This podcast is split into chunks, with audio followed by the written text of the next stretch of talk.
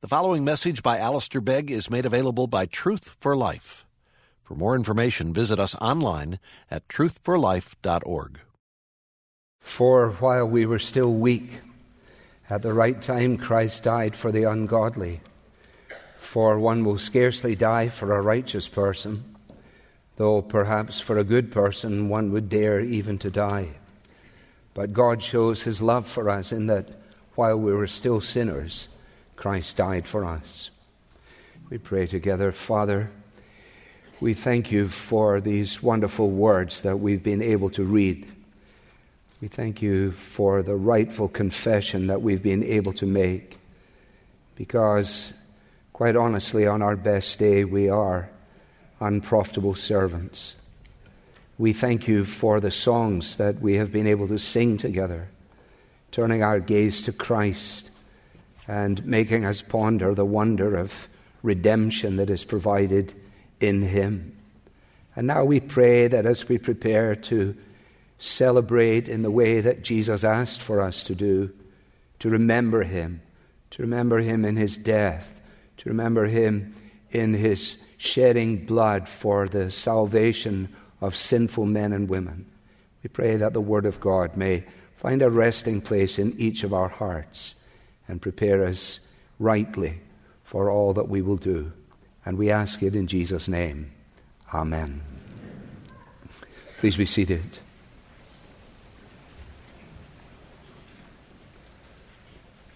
Well, I have just one text, and we began with it. We read more than the text, but it's the eighth verse of Romans chapter 5, where Paul says, But God shows his love for us in that while we were still sinners, Christ died for us.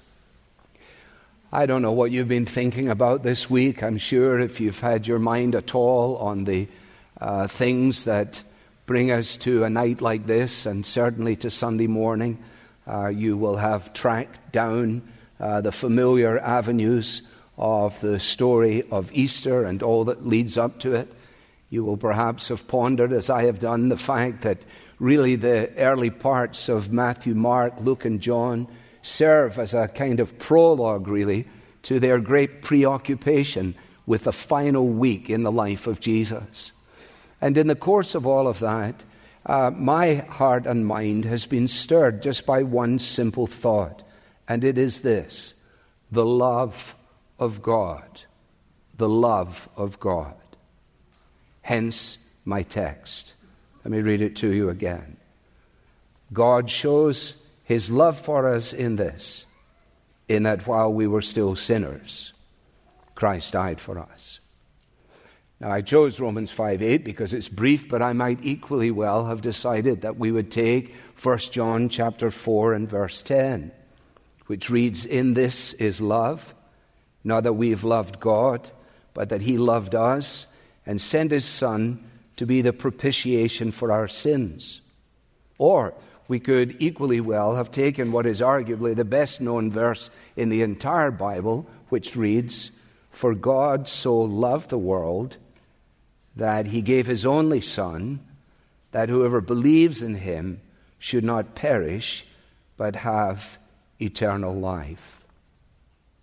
The events that we have read from John 19, which are paralleled in the other Gospels, make it very clear to us that all that unfolded in these moments, in these hours for the Lord Jesus, did not take him by surprise. If you know your Bible, you will know that immediately on the heels of Peter's great declaration of faith, when Jesus has asked, Who do people say that I am? And Peter comes up with a right answer, really. He says, Well, uh, we know who you are. You are the Christ, the Son of the living God. And then immediately on the heels of that, we're told, and it's not the only time that he does it, he does it three times in, in short order. And this is what it says. From that time, this is Matthew 16, from that time, Jesus began to show his disciples that he must go to Jerusalem and suffer many things from the elders and chief priests and scribes and be killed and on the third day be raised in speaking of his death, again in the Gospel of John, he wanted his disciples to understand this, and we must understand it too. No one, he says, takes my life from me, but I lay it down of my own accord. I have authority to lay it down, and I have authority to take it up again. Jesus did not crucify himself, Jesus was crucified. But in the reality of that, he remains transcendent over the very things that are happening to him. And as the sun's light faded that day, in the middle of the day, and as the darkness covered over the whole land, and as, as we've sung, the temple curtain was torn in two, in the midst of all of that, Jesus had cried out with a loud voice. A number of things he cried out. We read one of them, it is finished. But he cried out, Father, into your hands I commend my spirit. And then, having said that, he breathed his last. The amazing drama that unfolded there was such that even hard bitten soldiers realized there is something that has happened here in this day that has never happened before and doubtless will never happen again. The centurion, we're told, pronounces Christ's innocence. And the crowd that have been there milling around, watching a variety of people, a variety of perspectives, the crowd then begin to disperse. And Luke tells us, and they went home overcome with grief. Actually, it says that they were beating their breasts as they walked away, as a, as a signal of the reality of what had happened. And Jesus, when he had said, You know, I have the power to lay it down and I have the power to take it up again, realized that the Jews would realize because they knew that a man hanging upon a cross was cursed by God. He knew that they would be able to put the pieces together in the way that the songwriter has put them together for us now, that the curse has been borne. That we who deserve and live under a curse may be freed from the curse because Christ has become a curse for us. Now, all of that is part and parcel of the things that perhaps you've been reading or will read in the next few hours as we come to Easter Sunday. And I find myself, as you know I so often do, retreating or advancing to the hymn writers, for their poetry is so helpful in these things. The hymn writer says, I sometimes think about the cross and close my eyes and try to see the cruel nails and crown of thorns, and Jesus crucified for me. I close my eyes and try to see. Now, I want to say three things, and in very short order. Because remember, I told you I've been thinking about the love of God. What, what, I, what I want you to understand tonight is the fact that it is the love of God, the Father, which is the driving force, which is the impulsive power that provides us with the cross of the Lord Jesus Christ. So, my first point is this that this event has been arranged by God the Father. Inscribed upon the cross, we see, again, the hymn writer, in shining letters, God is love. So that salvation, the provision of salvation, springs from the heart of the Father. Now, this is the thing that has been exercising me because I realized that even in my own preaching, even in our own consideration of these things, it is possible for us to be rightly focused on the work of the Lord Jesus, rightly focused on the work of the Lord Jesus, and actually inadvertently failing to recognize that it is the love of God the Father which is the source from which all of this springs. You say, well, think about it. Please do think about it. In that passage where Jesus says, I have the power to lay it down, I have the power to take it up again, he says to his listeners, This charge I have received from my Father. I am doing this because my Father has planned for this to take place.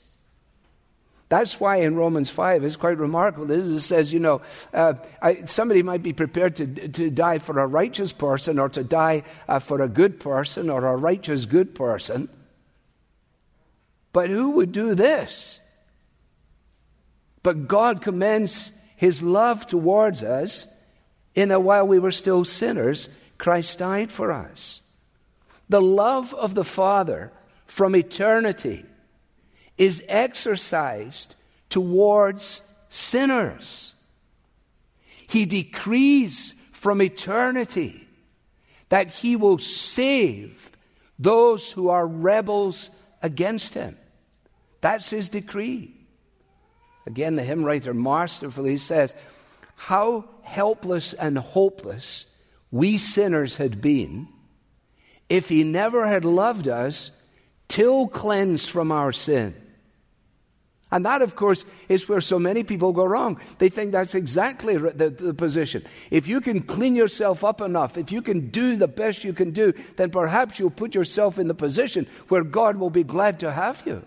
No, He is the God who, from all of eternity, has planned with a love, a love that is an antecedent love. In other words, he didn't love us because we were attractive. He didn't love us because it was prompted by anything in us. He didn't love us because we deserved it. He loved us because He loved us. It's holy ground, isn't it? Because if you think of the wisdom of God, if we can speak in these terms, you say, well, the wisdom of God, it, it makes us think about the vastness of His mind. But when you think about the love of God, you think about the heart of God. God's purpose of love for sinners was formed before the foundation of the world. And as a result of that, he determined that he would provide for sinners. And in his provision for sinners, he sent his son to secure the salvation of sinners. Come, let us sing of a wonderful love out of the heart of the Father above. The love of the Father arranged it. This atonement, arranged by the Father, was agreed to by the Son.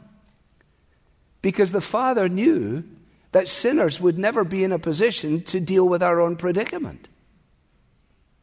So there was going to have to be a solution. And that solution, provided in the compelling love of the Father, is then expressed in the amazing love of the Lord Jesus. So that on the cross, the Lord Jesus willingly, purposefully experiences what we as sinners deserve. And it is vitally important that we recognize that in seeking to, as it were, apportion these things, we recognize the harmony that exists between the Father and the Son and the Holy Spirit. And when people go wrong on this, you will be able to pick it up. You will hear people speaking about these things in terminology along these lines. That somehow or another, the death of Christ constrains the love of the Father that Jesus now has, if you like, induced the Father to love in this way. The reverse is the case. The death of the Lord Jesus Christ, to which he agreed, does not constrain the love of the Father, but the love of the Father constrains the death of his only beloved Son. My God, what love is this that pays so dearly? I've been thinking about this. The Father did not lay on the Son an ordeal he was unwilling to experience, nor did the Son extract from the Father a salvation he was unwilling to provide. But Christ died in the sinner's place as the supreme, the supreme manifestation and expression of the love of God the Father. And dying in our place, He provides reconciliation because we're alienated. Dying in our place, He bears the curse we deserve. Dying in our place, He provides a pardon by bearing our penalty. Oh, the love that drew salvation's plan, arranged by God the Father. Oh, the grace that brought it down to man, agreed to by God the Son. And oh, the mighty work that God spanned at Calvary, because it is applied to us by the Holy Spirit. Or, if you read old theology books, I just chose three A's. What the Father has planned, the Son has procured, and the Holy Spirit applies the inter-Trinitarian purpose of God is beyond our capacity to comprehend. Tis finished. The Messiah dies, and all for sins, but not his own. This is ridiculous. The wages of sin is death. So, how does the sinless die? unless the sinless dies for the sinful, unless the guiltless dies for the guilty. It's a mystery how the Spirit of God brings it home to us, but He does. It's important for that we understand that the Holy Spirit is not a spectator in these events. He's not a bystander. Uh, you, you know this because you've done Hebrews.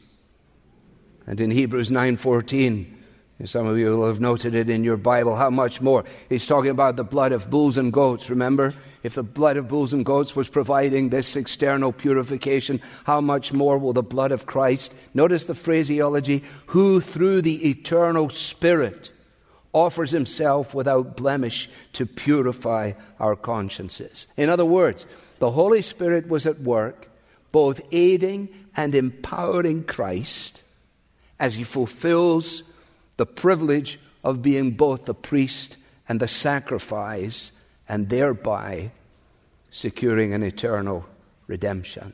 It's also the work of the Holy Spirit, incidentally, to open the eyes of our hearts, causing us to find in Jesus not an idea, not an example, not a guru, but a Savior you see, when the Holy Spirit fulfills the application of the wonder of the love of the Father and the work of the Son to a life, you don't talk about it in third party terminology. No, you find yourself saying with Saul, The Son of God loved me and gave himself for me.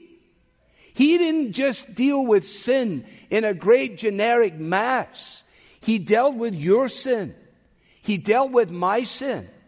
He dealt with everything that represented my disinterest in God, my rebellion against God. He took all of that in himself. How do I know that? Because the Holy Spirit applied it to my heart.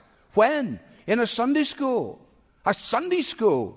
You mean like a child? Yes, like a child. Thank God for our Sunday school teachers. Making clear to children this is the love of the Father. This is the work of the Son. This is how the Holy Spirit brings it home to you. And all of a sudden, your eyes will be open and you'll say, Oh, and I love Jesus too. Jesus loves me. This I know, for the Bible tells me so. The little ones to Him belong, and we're the weak, and He is strong. Oh. I just, said uh, with this, I'll stop, but I just came across a, quote, a wonderful quote by Spurgeon in this regard the other day, talking about how in the world is it that we move beyond a simple head knowledge of things like this to where we are brought to close with this, to, to receive this, to be united with the Lord Jesus Christ. This is what he says The mysterious hand of the divine Spirit dropped the living seed into a heart that he had himself prepared to receive it. How good is that? It's got to be that. It's got to be that. Because the people all hear the same talk. The people are all able to think by and large. The people can follow the progression of some kind of semi cogent argument. But who believes? Who has believed our report? And to whom has the arm of the Lord been revealed? Who has? I know not how the Spirit moves, convincing men of sin, revealing Jesus through the Word, creating faith in Him. But when He does, the people say, And I know whom I have believed. I wonder, have you been thinking along these lines too? I wonder you go home tonight and say, Father, what a love. Lord Jesus Christ, what a Savior. Holy Spirit, what a friend and counselor. Oh, just let's have a moment of silence. God shows his love toward us in that while we were still sinners, Christ died for us. You've been listening to a message by Alistair Begg from Truth for Life, and you're welcome to pass this sermon along to others, but please don't charge for it or alter it without written permission from Truth for Life. This content has been provided to you free of charge by the generous supporters of Truth for Life. For additional information about how you can support Truth for Life, please visit us online at truthforlife.org. There you'll find free message downloads from Alistair Begg, as well as links to our podcast, mobile apps, and other resources to help you grow in your Christian faith. Again, the website is truthforlife.org. You can also follow us on Facebook and Twitter to stay in touch with Truth for Life and Alistair Begg. Truth for Life, where the learning is for living.